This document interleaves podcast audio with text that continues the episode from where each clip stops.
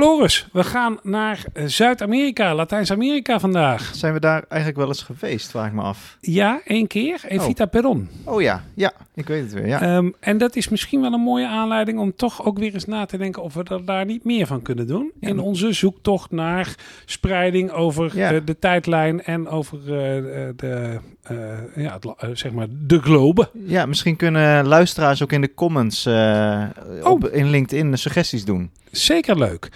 Ja, zeker leuk. Dus mensen, als je, als je denkt van... hé, hey, dit is een leuke historische leider... daar wil ik het eens een keer over hebben.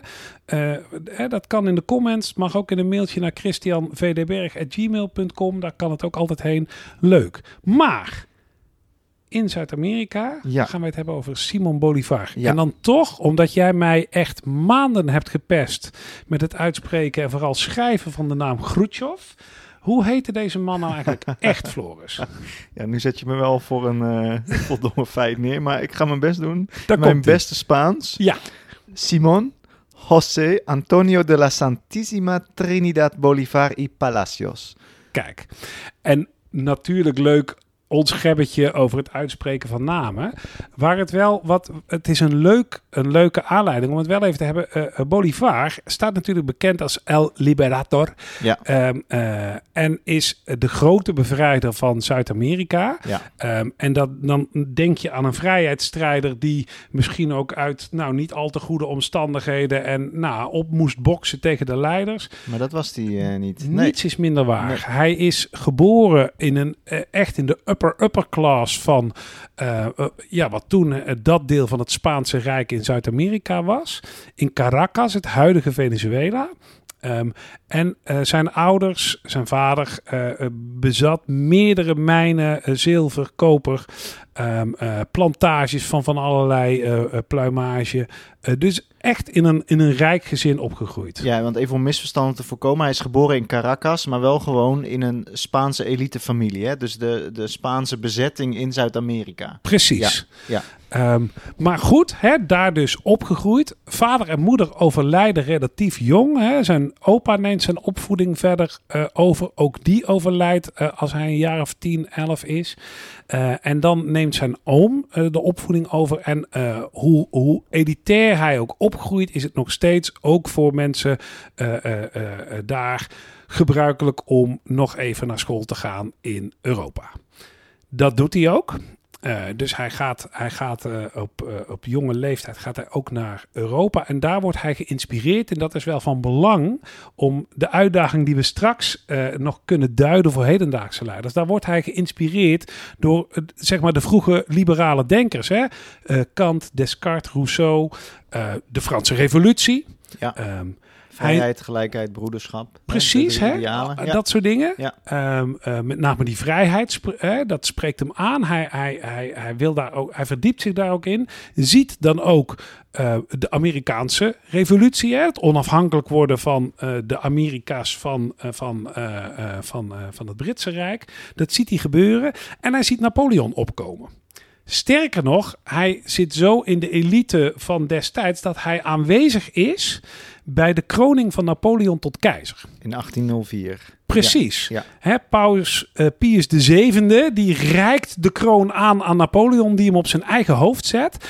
En dat doet iets met onze Simon Bolivar. Ja. Want hij ziet dus, ja, maar dit kan niet de bedoeling zijn van eh, de, zeg maar het eindstadium van de Franse revolutie. Je Hij bent er is- terug bij af, zegt hij eigenlijk. Nou, precies. Dus, dus Napoleon is voor hem wel een soort van verpersoonlijking van hoe hij vindt dat het niet zou moeten. Hij kijkt naar die Amerikaanse revolutie. Hij kijkt naar die idealen die er eigenlijk zijn. En eh, dat doet hem besluiten Terug te gaan. terug te gaan en daar Zuid-Amerika te bevrijden. Ja. Nou, dat is misschien een mooie, hè? nog Ja. even los van dat hij militair daar heel veel succes heeft, maar dat is niet Ja, zo relevant nee, voor deze Daar kun je podcast. natuurlijk ook heel veel over zeggen. En eh, in die zin is hij natuurlijk ook heel inspirerend voor zijn volgelingen. Uiteraard, want je gaat een externe vijand het land uitwerken. En daar is hij zeer succesvol in. Colombia, Ecuador, Peru, Bolivia. Allemaal dat soort landen zijn allemaal ontstaan Ja. in die tijd. En hij droomt van een soort, soort, soort federaal Zuid-Amerika. Ja. Eh, nou, hoe hij dat militair voor elkaar heeft gekregen, nou, daar kun je ook weer een aparte podcast over opnemen. Maar dat is voor nu niet zo relevant. Ehm, wat wel interessant is dat hij uiteindelijk dan aan de macht komt. eh, en dan eigenlijk in dezelfde fouten vervalt als Napoleon. Ja. En dat is, dat, dat is heel gek, want ja, hij uh, is dus ooit geïnspireerd geraakt door die, die, die vrijheidsidealen, die gelijkheidsidealen van de, van de Franse Revolutie. Maar nou, zelf was hij eigenlijk helemaal niet zo democratisch aangelegd. Hij dulde eigenlijk geen tegenspraak. Um, was vrij autoritair in zijn uh, manier van leiding geven. Um, hij schafte ook bijvoorbeeld de slavernij helemaal niet af in die gebieden. Omdat hij toch zoiets had, hé, hey, maar um, mijn steun als leider uh, moet ook komen van die elite die die slaven nog uh, in bezit heeft. Nou, dat kun je in deze tijd helemaal niet meer voorstellen. Maar als je zo geïnspireerd bent geraakt door die, door die idealen, waarom doe je daar dan niet, niet iets mee als je zelf aan de macht komt? Nou, zo, dus ja, hoe, hoe voorkom je nou? Dat, ik denk dat is wel leuk om ja. nog even door te praten. Van hoe voorkom je nou dat je ooit geïnspireerd bent door een ideaal, maar uiteindelijk vervalt in dezelfde fouten ja, die mensen voor jou hebben gemaakt? Ja. Dat nou je eigenlijk afkeert van die idealen die je zo geïnspireerd hebben. Ja, en, en weet je, dat, dat is in, in die zin is dat ook. Uh, moet je dat misschien ook maar wat interpreteren van wat daar nou gebeurt. Hè? Dat is misschien ook wel de mooie vraag waar, waar, waar nou, die mensen zichzelf eens moeten stellen. Ik denk dat heel veel hedendaagse leiders, managers, hè, of in ieder geval mensen die voor uitdagingen staan, um, uh, nou, vaak kom je, kom je toch in zo'n positie omdat je daar iets wil neerzetten of via een bepaalde filosofie wil werken of op een, hè, een bepaalde blik op het leven of op mensen uh, dingen wil doen. Um, en, en misschien, misschien is het ook wel omdat dan uh, uh, het veranderen van een heel systeem gewoon lastiger blijkt dan, dan, dan dat je misschien voor ogen hebt. Uh, ja, of ja, en dat, dat is voor mij ook wel speculeren. Um, dat dan andere dingen in je overwegingen de overhand krijgen. En dat zal bij hem zeker gespeeld hebben, want hij had natuurlijk iets te bereiken. En dat kon hij eigenlijk niet doen op de manier die, die volgens die idealen moest. En daarmee werd hij eigenlijk ook Napoleon. Ja. Even grof ja, gezegd. Ja, en ook wel, ja, misschien ook wel wat... Ja, wat, je, je kan inderdaad, je noemt het woord speculeren al. En dan denk ik ook van, wat, wat is er in zijn hoofd omgegaan? Ook wel, en dat zal natuurlijk bij Napoleon niet anders zijn geweest. Op een gegeven moment ben je in die positie. Je bent de grote leider. Je hebt een heel continent, uh, bijna een heel continent bevrijd. Ja. Dat doet ook wat met je, met je ego, met je status. Mm -hmm. En dan vanuit zo'n machts- en aanzienspositie...